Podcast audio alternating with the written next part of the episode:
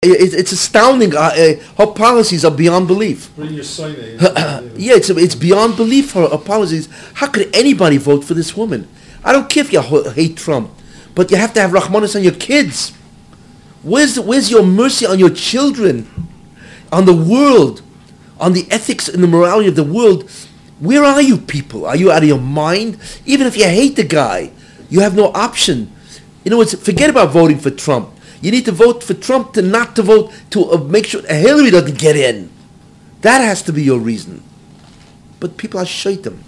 It's astounding to watch how stupid people are. And I would tell people, hey, grow up, get over it. You know, you need to keep Hillary out of the White House and put in Trump. You know, people don't care. Uh, You should know. That tells me America has sunk to an unbelievable level of debasement and depravity that they'd rather have a president that is a liar, no trust, dishonest, a crook, corrupt, right, incompetent, right? They'd rather have that. And so he's not perfect. So what? Is anybody perfect? Of course not. But you compare the two, you know, it's an infinite difference between the two. Where are these people? Just, I want to tell you something, and I'll end with this.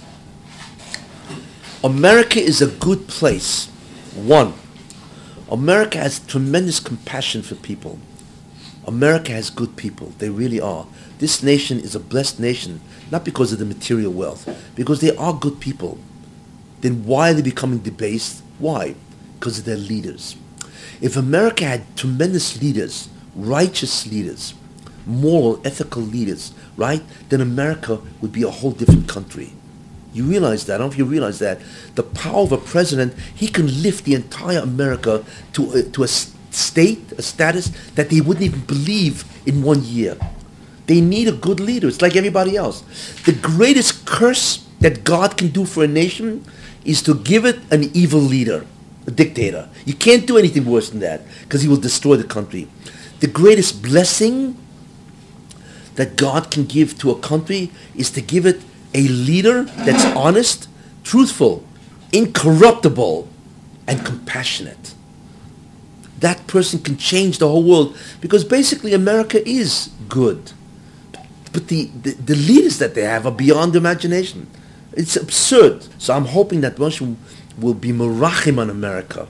He will have mercy on America for all the good that they have done to their people, to the Jewish people, and even their own people, the compassion that they have, that he will have compassion on the United States and give them seichel, you know, intelligence, what the right thing is to do. Let's hope. That's it.